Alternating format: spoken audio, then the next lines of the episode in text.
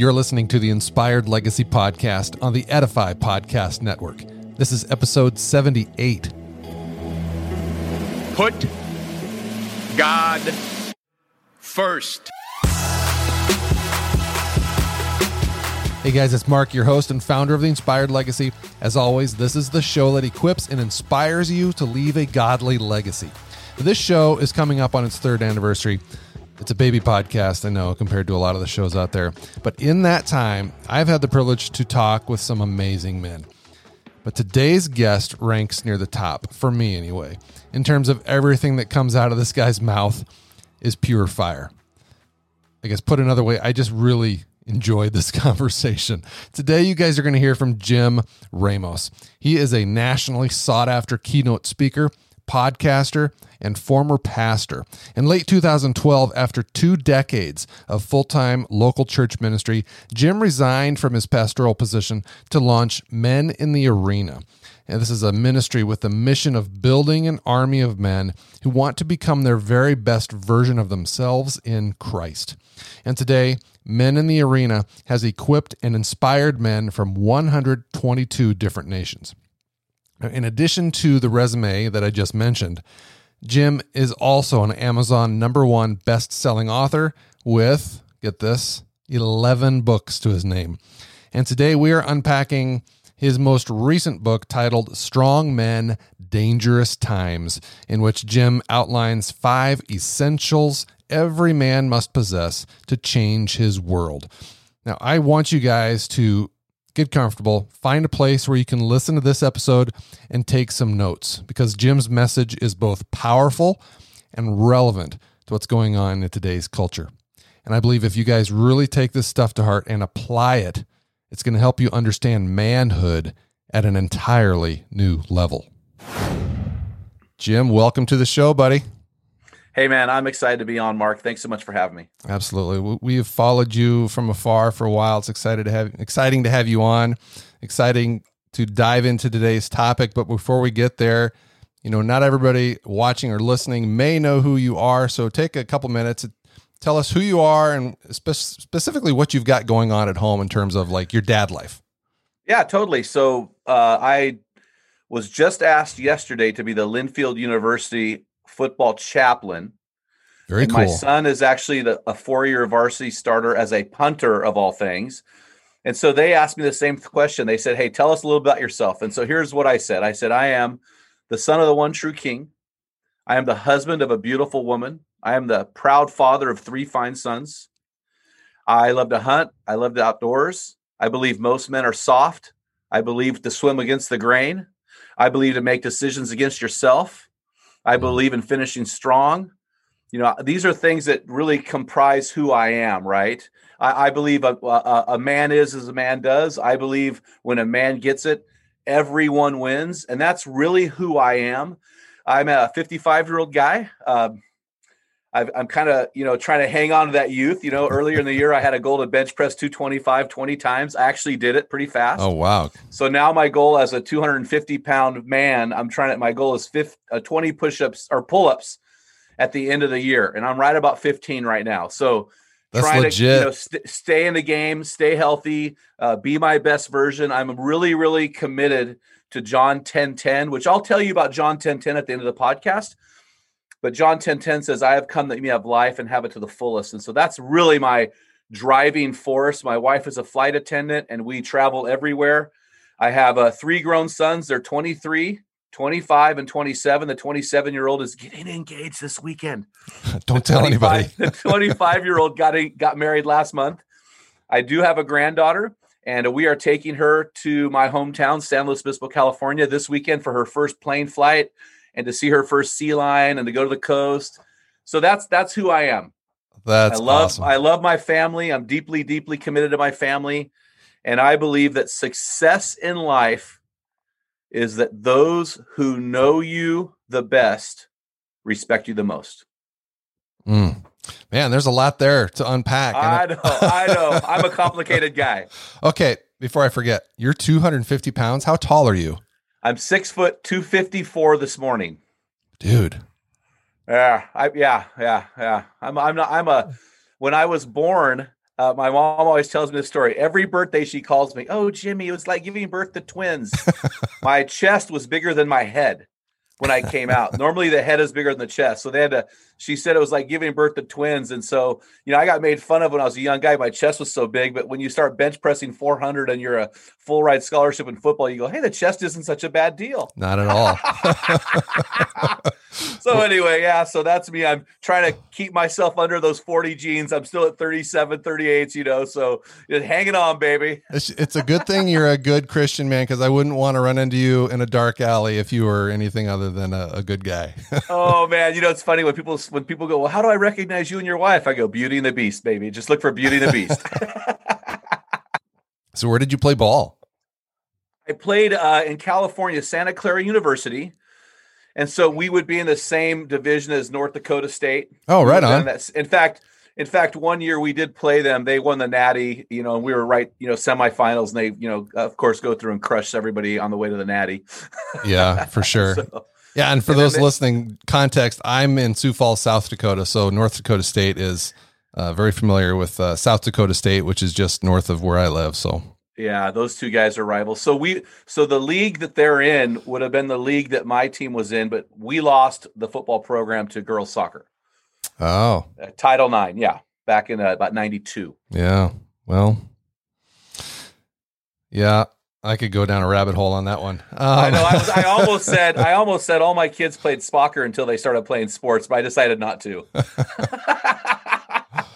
It's interesting that your son is a punter because I have to remind my, my son is uh, is big into football. It's really the only sport he cares about. And of course, every little kid thinks they're going to go play in the NFL. And I'm like, buddy, the chances of that happening are very, very slim unless you are a good kicker or punter. Like, and then you've got a legit opportunity.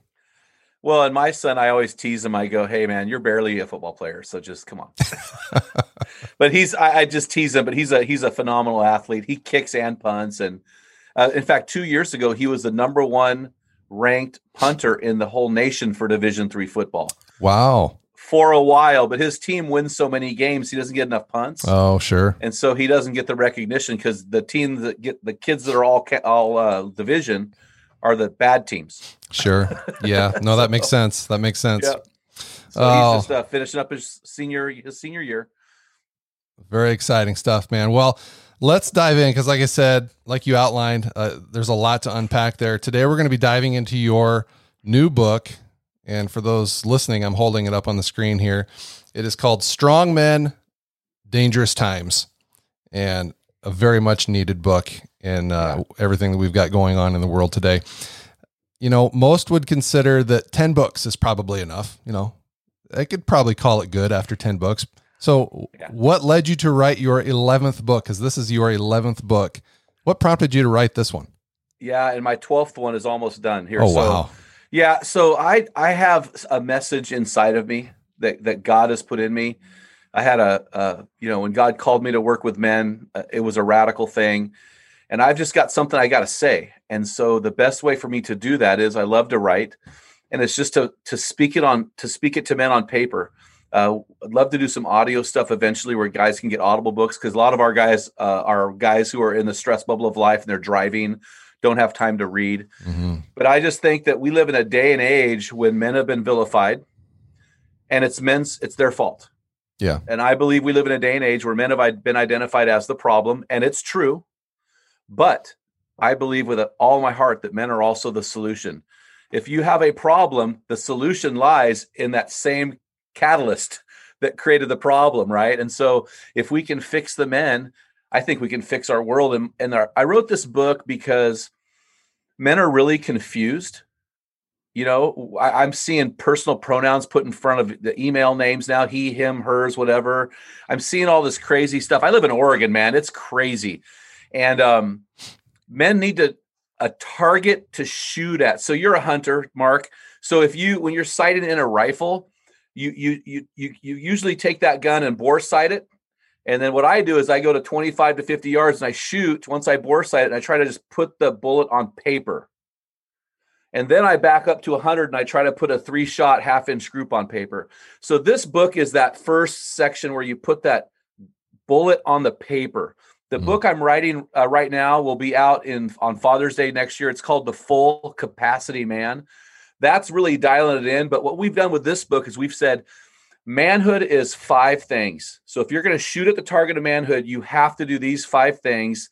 These five things make up a man. And in the book, we use a mountain illustration, a climb, and a descent to give guys a word picture. So that's the whole purpose, man, just to give guys a target to shoot at in this day and age where men are confused. Mm. Amen to that. And we're going to get to those five things here in a little bit. Um, I'm always curious what goes through the minds of an author when they write a book.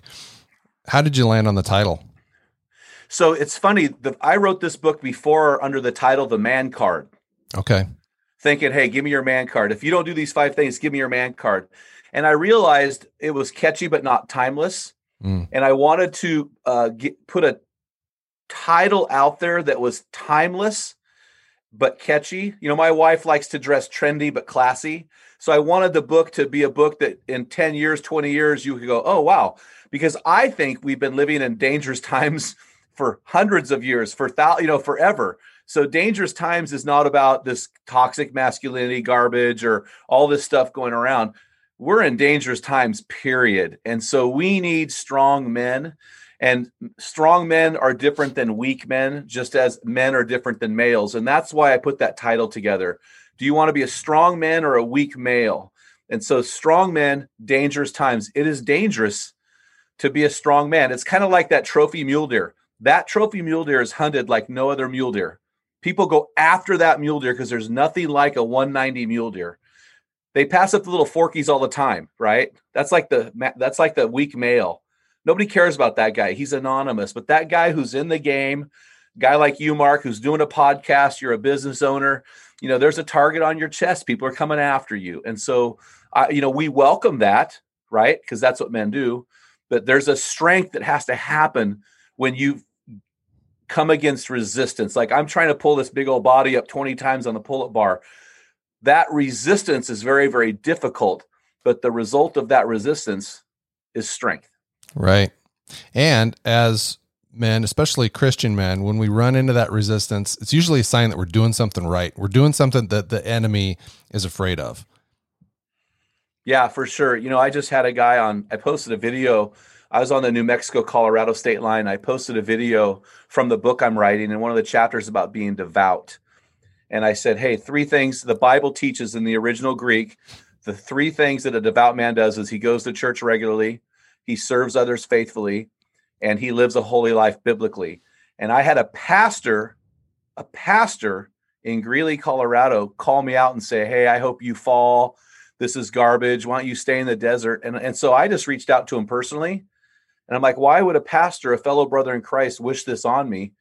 And it came down to, well, I don't think the Bible teaches that you have to go to church to to be devout or do these things you mentioned. And I'm like, well, I don't want to go to your church, bro. Yeah, no joke. But what I but I but I wasn't angry, Mark. I was happy. I'm like, I want to be persecuted. I want people to come after me because that's when I know I'm doing something right. Mm-hmm. Hundred percent.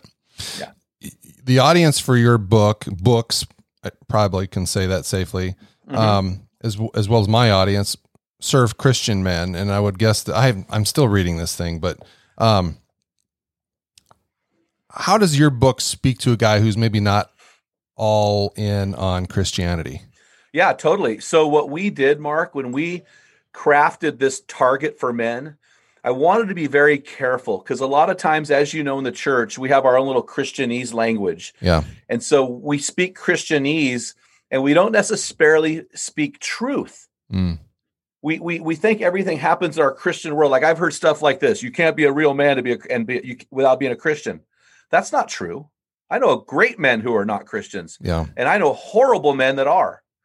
So we wanted to we wanted to cross demographic lines, uh, racial lines, uh, timelines. We want to cross every span of of that we could think of and come up with a definition of manhood that was true and so, in doing that, four of the five things that we list have nothing to do with God per se. You, when you hear them, you'll be like, oh, this makes sense. But the apex of manhood is ultimately Jesus Christ, which is our which is our third point. So we do have that in there. And I'll tell you a funny story. So I tell a story in the first chapter of the book about a couple that went out to get Kentucky Fried Chicken, and in the box of chicken, uh, there was no chicken; it was just money. And when the guy went to turn the money in, the, the, the, the, manager was so impressed, he wanted to call the news and say, I want to bring you on the news. I've never met somebody with such integrity in my life. And the guy goes, No, you can't do that. He goes, No, no, I've never, I can't believe you returned the money, thousands of dollars. And he goes, you, Buddy, you can't call the news. He goes, Why? He goes, See that woman over there in the car with me? He goes, Yeah, that ain't my wife. so, so, but I had a guy from, must have been from India. He had a, an Indian name and he said, I really liked your book, Mr. Ramos but I did not like the part it got boring in the middle. And the middle was the God part. Mm. And he said, I just really think that you should take the part out of the book that talks about the fried chicken because all of us are equal, even the chickens. He so he was offended by the chicken part. Interesting. And I thought, oh, you're not going to like my next book because the opening scene is I'm carrying a dead deer out of my shoulders in 100 degree weather. So he probably won't like that part.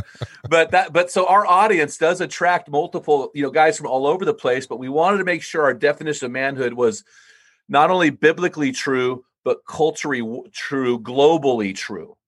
And so, yeah, I think it really, and I write in a language that I think men really can relate to, especially men who live in small towns, yeah. who are outdoorsy, you know, that kind of guy. I really don't appeal to the city guys. I mean, look at the wall behind me. You know, you know, I appeal to the small town guys. I have appeal to guys in South Dakota. Those are my guys. Right on. Well, it is very relatable. I'll I'll give you that. I, it, it's a good read. Yeah. The the subtitle is five essentials every man must possess to change his world.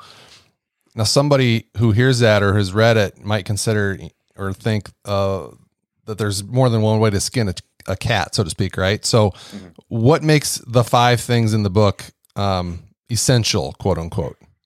Yeah. So again, when we were defining what a man is, we thought, okay, what what things must a man implement to make him so? In other words, what does he actually do? Men come in all shapes and sizes. I know men who are round. I know men who have to wear shoes to not fall through the cracks in the cement. I know men who drive Priuses. I know I know some. I know men who drive lifted trucks. I know men who hunt. I know men who are vegans. I know men who are liberal. I know men who are conservative. I mean, men come in all shapes and sizes, but we realized there were five things that if a man does these, he really sets himself out apart from other men. And, and those five things build upon each other. And uh, so we, and it took about four years to dial these in. We started with uh, four things and changed two and moved them around. And, you know, I read about 50 books a year. And so through my reading and research, and all the things I realized these are the five things. This podcast is part of the Edify Podcast Network. Edify is a faith inspiring app that brings together thousands of the best Christian podcasts in one place for your listening enjoyment. Cut through the noise and grow your faith by diving into the world's top Christian podcasts today. Download the Edify app for free from the App Store or Google Play, or by going to edify.app. That's E D I F I dot app. Oh, well, we have been dancing around these five things yeah. for a while. So uh, if you're comfortable listing the five things, let's do that with if you can do so without giving away too much of the book. Yeah, totally. So imagine you're climbing a mountain. You're climbing a mountain. I'm getting ready to go on a backpack elk hunting trip with my kids, my two oldest sons. So we're going to start at the trailhead. We're going to drive our rigs up. We're going to park. And at the trailhead, we're going to start this climb. Oh, it's not a climb. We're going to go uh, up East Creek Trail. It's a flat trail for about two and a half miles. And then we're going to climb. And that's the grueling part. And that's the part that makes me nervous because I'm already a big dude. I already outweigh my kids by 80 pounds. Oh, wow. So we're going to climb and hunt as we climb. But this this bowl we're hunting in only goes so high. It has a summit, and that's as high as you can go. And then once you get to the summit of this bowl, we have to kind of turn around and hunt the other side of the bowl. We begin to descend. And we descend and hunt all the way back to the truck or the end of the trail. So that those are the five stages of really any progression when you climb a mountain, right? You have the you have the trailhead, you have the climb, you have the summit, you have the descent, and you have the trails in. And this book draws that out. And so the first most foundational component of manhood do you want me to give all five or just the first one? Uh, this is your show at this point. You can do whatever oh, you want. funny. so let's just do this. Let's just do this. The first aspect of manhood, the trailhead of manhood, the starting point of manhood. Now, think about this from a secular standpoint. It is protecting integrity. And every every one of our definitions has a, a progressive tense verb tense. Protecting. Hmm Protecting integrity. You know, that is the foundational part of it. If a man is not a man of integrity, he loses an aspect of manhood. We've seen these guys lately falling morally, these mega church guys. Yeah. Right now, there's a podcast out about the fall of Mars Hill, you know, going after uh, the pastor there. You know, those that all of those things relate to integrity. And so I believe that integrity is two things. It is the foundational component of manhood. As a man trying to leave an inspired legacy, I'm never going to raise my kids to be liars, cheaters, stealers, adulterers, government supported, lazy gluttons. I'm never going to do that, right? I want those kids to be men of honor. It is the foundational component of manhood, and it's also the functional component of manhood. we look at Adam and Eve in the garden. They're naked and have no shame, the Bible says, right? I mean, can you imagine that? Yeah. So as soon as they sinned and sin entered the world, they started covering up. Now imagine what does it look like to cover up? Been- I, I got thrown out of the locker room when I was in high school naked. So I started doing this thing. He's crouching I'm covering down. the, I'm Yeah. covering the package, right? And so they start covering up. They start bending over. They aren't upright. In the book of Job, God calls Job numerous times upright. He's upright. He's upright. He's a man of integrity. So we, as the human species, are the only creatures that God has made to walk the planet Earth with our sex organs exposed. Mm. We are made to stand upright, sex organs exposed. There's no other animal like us besides Sasquatch. so, so sin causes us to hunch over and cover up, but the man of integrity walks upright on full display before the world. He's his best version and his authentic self, and he says, "Come at me, bro. There's nothing I have to hide." And so that's the foundation of manhood. It all starts there because it doesn't matter what you believe. If you lack integrity, you lack the greatest gift a man can give another man, and that's respect. One hundred percent, and I agree that this this has earned the right to be number one because I feel like, especially today, and it's probably always been this way, but protecting integrity, it's almost like trying to wrestle a greased pig. Right, everything that we everything that we are exposed to in the media and in the world tempts us to do what it takes to win. Right, get the good looking girl. Just just cheat a little bit, and it'll be worth it in the end. And you know just tell this little lie and and we almost reward the outcomes of lacking integrity not not outright but in a roundabout way it's kind of a, a- I- satan has a sneaky way of of getting us to to lose our integrity for sure Well, I coached football with a guy who got fired after his first season, second season for cheating on his wife with the equipment manager. Mm.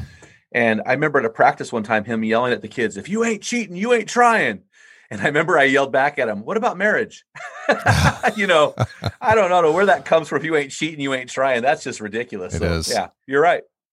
okay so what's the second one Yeah. So the second one is this you know, we live in dangerous times. We live in a culture where, you know, masculinity, true masculinity, biblical masculinity is uh, is uh, vilified. And uh, we live in a culture right now that says, hey, if you are this cancel culture garbage, if you are a white male, a Christian male, you are the ultimate oppressor. You know, if you're a if you're a white woman, you're oppressed. If you're a black woman, you're doubly oppressed. If you're a black lesbian woman, you're triply oppressed. And this crazy world, and it's all pointing to men. And so, as we climb this mountain, the second point is fighting apathy. We have to fight against the things that cause, that want to push us back into complacency. Apathy is losing the ability to feel. So, if I were to pull out my knife, I could come, I could take and start cutting off the calluses on my hand. And even though it looks really cool and gross, I don't feel a thing because there is no feeling in a calloused hand. That's interesting. Mm. If you spell the word callous for the hand, it's C A L L U S. Over a heart, it's C A L L O U S. You see, a calloused hand is is great. It protects me from injury. right? It it it it gives me a, a, an extra layer of protection. But if you put a callus over a heart, that man loses the ability to feel for and care about the things he should deeply care about his marriage, his family, his church, his community, his legacy. These things go away if a man doesn't care. And we live in a world, Mark, where 40% of kids are born out of wedlock. And of those 40% that are born to a married couple, 50% of those will see their parents get divorced. Right. And of those 50%, 50% of those won't see their dad for an entire year after the divorce. So we live in a world where the dads don't care about their kids. They are apathetic. And it's gotten so bad, Mark, that whenever I'm in public and I see a dad who's engaged with his kids, I literally will walk over there and go, Thank you for your service. yeah. You are giving your kids a legacy that no other kids are going to give them because dad, you're here in the picture. So thank you. Thank you for that. Yeah. We have to fight against, you know, Black Lives Matter. I don't want to get political, but this is, you know, I went on their website and they are anti nuclear family. That's yep. in their mission statement. Yep. And I'm like, how could I ever support a mission statement that is anti the man and the nuclear family? I just will never do it. Yeah. And so, and as a re- uh, that, and that's also anti God. If you're anti family, you're anti God. Yeah, it's anti Christ. And so, so I can either sit back and go, you know what, I'm just going to shut my mouth and do my thing, or I can say, you know what, I'm going to fight against these things that are pushing men down the mountain. I, am a big dude, buddy. It's not easy for me to climb a mountain. I've got a lot of gravity and a lot of beef pushing me down. It takes resistance, but it's that resistance that makes me stronger. And so we're telling guys, guys, listen, man, it's hard to have a great marriage. Do it anyway. It's hard to raise a great kids and leave a godly legacy. Do it anyway. It's hard to serve in your church. It's easy to be anonymous in the church pews, but get in the church and serve anyway. So that's what we're asking you guys do. Do the hard thing. Yes. Make decisions against yourself. 100%. Continue to climb that mountain. Fight against that resistance because I think that one of the biggest things that men are affected by today is complacency, apathy. We get yes. stuck in our comfort zone and you know we maybe we have a, a decent income and things are good you know why do i need god why do i need to push myself outside of my comfort zone and everything's just fine. And yeah. you do that long enough and that's when you become victim of apathy and and that's when Satan I think can sink his teeth into you. And that's what we're oh, seeing man. across the world. That's so true. Hey, men of men of Sioux Falls, men of South Dakota, men of this country, comfort is the enemy. I'm telling you right now, comfort is the enemy. Do not live the comfortable life. Mm, amen, brother. Okay, we got to push forward. What's the third one? So now, so far, we haven't talked about Jesus at all, right? If you're like a guy who doesn't believe in God, you're like, this, this is awesome. But the apex of manhood, the summit of manhood, man, the time when you put your stake in the ground, that is what I say pursuing God passionately. And it comes from the Greek word dioko, where Paul says, I press on. It's a hunting word, it's a track word. It means to pursue or chase after. And I believe this, Mark, and I know this is controversial, but I believe I have a real simple theology, and here it is that you will never be the man that God has called you to be, the ultimate man, your best version, without radical surrender to Jesus Christ. And I'm not saying I'm a Christian, I go to church. I'm saying radical surrender to Jesus Christ. Mm-hmm. Galatians 2:20 stuff, man. I've been crucified with Christ. Therefore, I no longer live, but Jesus Christ now lives in me. The life I live in the flesh, I live for the Son of God who loved me and gave himself up for me. It's when a man truly surrenders, man. He puts his stake in the ground and he raises the white flag and says, i surrender. You know, I, I think there are a lot of guys out there that are great men. I mean, honestly, great men.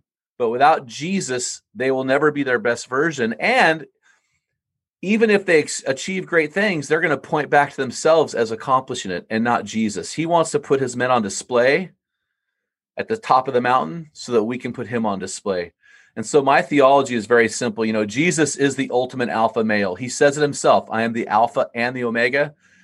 How could we ever live our best version without radically, radically surrendering to the God who created that version? He's the one who knows our original design. So we have to follow it. and we need radical surrender to do so. 100% in every dark corner of our lives.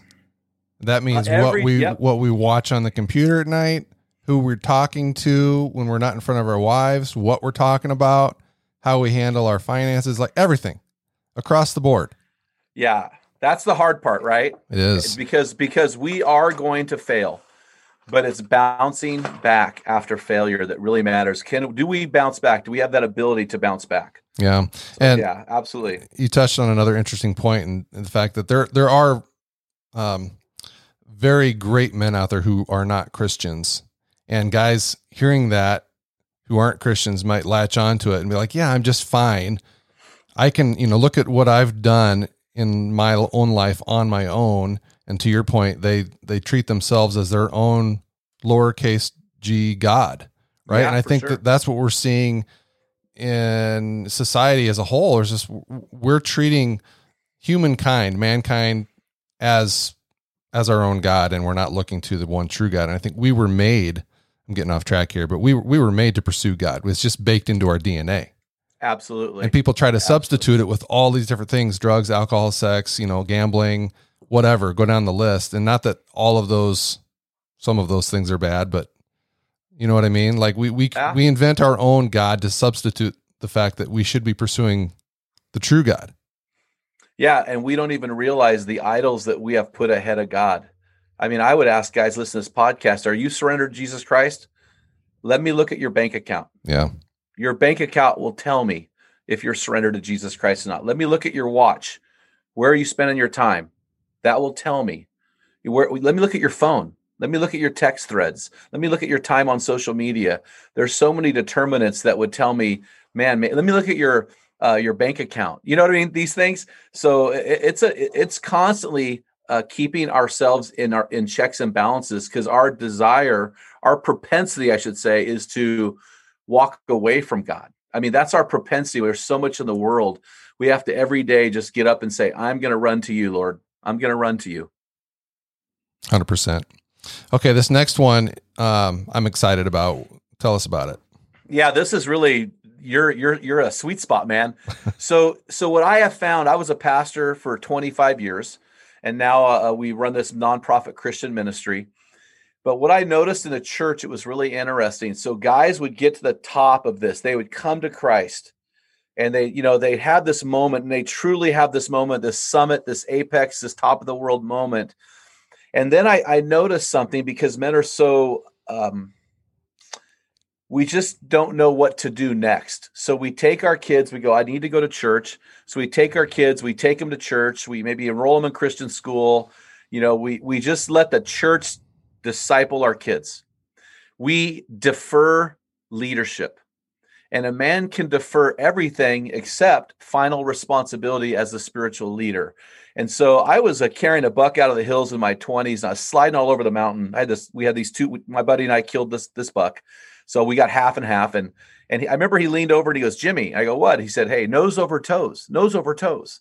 And so it was as soon as I leaned into the mountain slope, I got traction. And that people don't realize on Mount Everest, every year more people die on the descent than the ascent.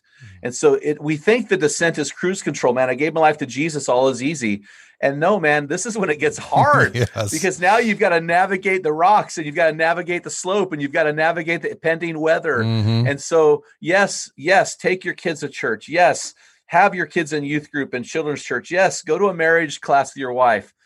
But you are the guy who's in charge of discipling your kids. And this is where guys get nervous. They go, okay, Jim, what do I do?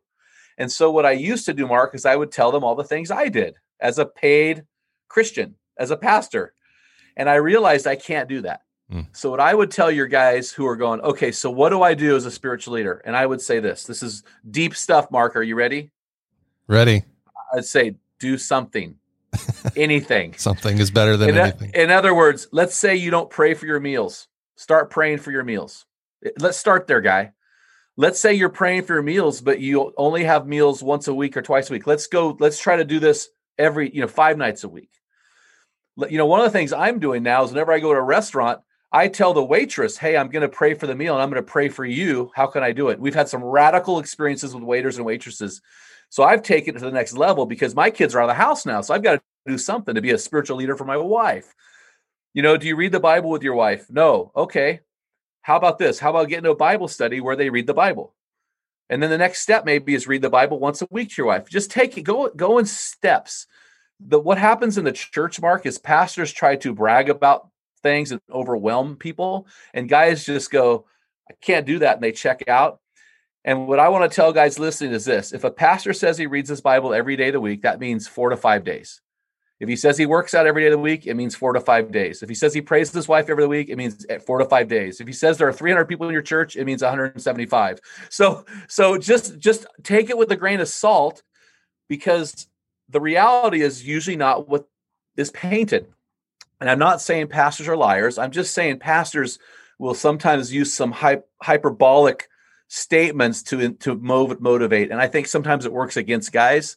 So I would just tell guys, man, do something. You're a guy listening to this podcast right now and you don't go to church. Come on, bro. Yeah.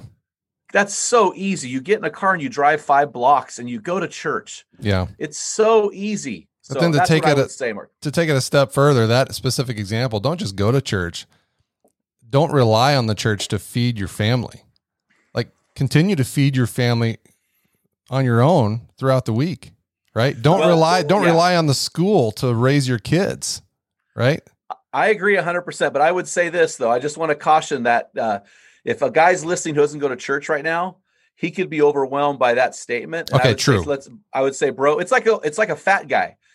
A fat guy wants to go to the gym on New, Year, New Year's Day and work out five days a week. I'm like, listen, fat guy, you bet you're fat. So start one day a week. Do that for six months, then go to two days a week. Yeah. You know what I mean? So we yeah. want to give these guys something they can actually accomplish because you and I both know what they need to do. Yeah, yeah, it's a great uh, point. Great point of clarification. Yeah, because yeah. I agree with you 100. percent But you're talking varsity ball, man. Yeah. You got a guy who's barely made the freshman team. yeah, yeah. No, that is a good point. Hey, here's a, here's another way to lead your family. Tell your son you've got to mow the yard today.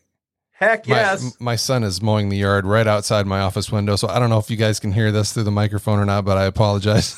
oh, I heard it. I heard it. Well, here's the yes. Yeah, hey, park your bulldozer keys and park your helicopter keys a miles away and let your kids figure it out for themselves. There you go. Walk them through their failures, throw the participation trophies away, and let your kids figure it out. They will do it. You did it. Yep, 100%. okay, so wrapping up this list of five, what's the last one? Yeah, so the last one, and I'm just going to confess this to you, Mark. It's kind of a chip on my shoulder. In 2000, I, I noticed something in ministry that how many pastors that I serve with are no longer in the ministry. In fact, many of them have fallen morally. And I realized I started thinking about that part, and I and I started thinking about life, and I started thinking about people who I used to know who are solid believers who aren't walking with the Lord anymore. And I had an experience in 2012 that deeply impacted me. My father, my stepfather, who I was very close to, took a gun that my wife, my mom I picked out for him for Christmas, a Remington Model 700, 270 BDL, and he put it under his chin and blew his head off. Mm. And so he left the world with an exclamation uh, with a question mark. We a lot of questions. Nobody really knew why he did it. Nobody understood the cause. He just was gone. After 38 years of marriage, he was gone. And so I had I had the responsibility of getting the gun from the sheriff's department, cleaning the blood off the gun, selling the gun, and I kept the box in my office as a mnemonic device to finish strong. You know, in the Bible, in John 19:30, I've I've got a couple pet peeves. Here's one of them. In John 19:30, if you have the right Bible translation, and I only use the ones that have this certain thing, when Jesus cried out on the cross, "It is finished," he did it with an exclamation mark. Now, some Bible translations put a period, and I just think that's a wrong interpretation. I think it's very clear to me personally that he screamed out from the cross in a Braveheart manner it is finished. Screamed it out. Finished strong. So I believe this fifth point is simply this finishing strong. And guys have asked me, how do I do that? And my guys, like your guys, the, our target is these guys in the stress bubble of life, these guys with kids in the home. They're trying to raise their kids. They're saying, how do I leave an inspired legacy? How do I finish strong? And guys, I, here it is right here. This is why you came for this podcast when you get home at work, five o'clock, six o'clock, and you're tired from a day of work, guys, listen, your day has just begun because your legacy is going to, your legacy in life happens between the windows of six to nine. That's when it happens. What are you going to do in that window? Are you going to finish that day strong or are you going to finish that wrong? Are you going to put a put down your remote and pick up your kid, get off the couch and and get out and hug your wife? Are you that's the that is it. And if you can finish today strong and tomorrow strong and every day strong, compounded over time will equal not only a strong life but a strong legacy that's been inspired by you. Mm. That one stung a little bit, man. I needed to hear that because as a business owner, it's very, and I work from home, it's very easy to work past five and bleed into those, that six to nine block. And yeah, it's just, it's too easy to do. And, and so many guys do it. I'm guilty of it. I know a lot of guys who are as well. And I would say this just practically speaking, get a handle on your day, plan your days. Cause if you don't plan your days, somebody else will plan them for you or they just turn into a big dumpster fire and you just run out of time and you run out of time for your family. You've got to bake time into your days, into your weeks for your family and be really intentional about it. Yeah. And know, I, don't have that figured out fully. I'm talking to myself in the mirror right now. no, I, I I've been there, man. I tweeted something the other day. I had this revelation and I tweeted something I think you'll really appreciate based on your vision. And here's what I tweeted. You will be what will be put on your tombstone is what you put to the grindstone. Mm. So, and Lee Iacocca once said, um, I'm what he said, I never met a dying man who said I spent more time at the office. And yeah. so I would encourage the guys listening who are who want to leave a legacy that those people who will be at your bedside the day you cross over into eternity, those are the ones that you want to leave a legacy for not the guys you work with. The people who are going to come and weep at your funeral, those are the ones that you want to fight to leave a legacy. And you have to do it between this window of six to nine. My kids are out of the house now, and I am blessed to say I am reaping the rewards of doing that window very, very well. Mm, good for you, man. Yeah, it was hard. It was so hard. It is yeah. hard. Yeah. It's uh, and it kind of circles back to some of the earlier points, right? Keep climbing, be intentional, swim against the current because society is going to pull you in all kinds of directions, right? Hey, go out and yeah. play golf with yeah. the guys, go out and have some drinks, you know, do this, do that. And it becomes very, very easy to, un- compounded with just work demands to, to let your family and the things that are most important li- in life take a back seat. Absolutely. Absolutely, man. Yeah, you're absolutely right. Well, man, I've got a slew of additional questions, but I feel like we're this is kind of a maybe a good point to um, come to a close. We've we've talked about legacy quite a bit. Well, before I get there, I don't want to wrap this thing up without giving you an opportunity to talk specifically about your ministry. Oh, okay. Men in the in the arena. So, for those listening, watching who aren't familiar with that, tell us a little bit about Men in the Arena. Yeah, our, our vision is to trust Jesus Christ with building an army of men in the arena who are becoming their best version in Christ and changing their world because we believe when a man gets it, everyone wins. So we believe that that best version in Christ, that best version comes through Christ, that apex, that summit. And so we do certain things to help guys get there. Our ground level, if we're going to use that mountain illustration, is really our podcast, which last year had guys from 122 countries download it. Our, our Facebook forum, which has 11,000 men from 100 countries in it. That's really foundational for us. And those are totally free. We send a, an equipping blast out every week that just the pure desire is just to equip guys. And then we've written uh, several curriculum books, and we're launching a bunch of virtual teams right now uh, in the fall where guys can go to our website and sign up. We have an assessment for guys to kind of grade where they are within those five categories, and then we put them we put them into small groups, or they can buy our resources and start small groups. And that's really our desire because once they go through that, we believe that they're going to get into that best version. And the top of that mountain for them is now they're going to go change their world. They're going to go back and serve and love and do the things that you and I have been talking about. So that's really our desire for guys. Mm, I love it, man. So where can people go to connect with you, connect with uh, men in the arena, and keep track of what you're up to, and, and even the next book coming out? Yeah, totally. So, so if they just Google Men in the Arena, we're going to pop up everywhere. Uh, our Instagram account has about nine thousand guys on it. Men in the Arena, uh, Twitter. If they want to reach me personally, I'm at Jim W Ramos. They can reach me there, and uh, you know, get involved in our forum and join, get involved there, and and uh, and whatever we can do to serve others. We're all about collaboration, so we like other we like to partner with other ministries and put them on display because we think this is a, a big battle that we can't fight alone. We need guys like Inspired Legacy to partner with us and all around the world, man. So yeah, we love collaboration because we believe in God's kingdom. I love it, man. Powerful stuff. Okay, we've talked about legacy quite a bit throughout this uh, conversation. A lot of guys have different things that come to mind when they think of the term legacy. But if you, Jim Ramos, were to leave an inspired legacy, I'm curious what that means to you. Yeah, we started the the podcast today, and I didn't plan this; it just happened with John ten ten, which is my life verse, which says, "I have come that you may have life and live it to the full, or live it abundantly." So God has called me to an abundant or a full life. But the first part of that verse says the enemy comes to steal, and it's a progression: steal and kill and destroy. So he wants to steal your relationship with your kids. He wants to steal you single guys listening, your virginity. He wants to steal your integrity. He wants to kill also. He wants to take you out physically. He wants to kill you. He wants to kill your marriage. He wants it divorced. He wants to kill your relationship with your kids. But ultimately, he wants to destroy you.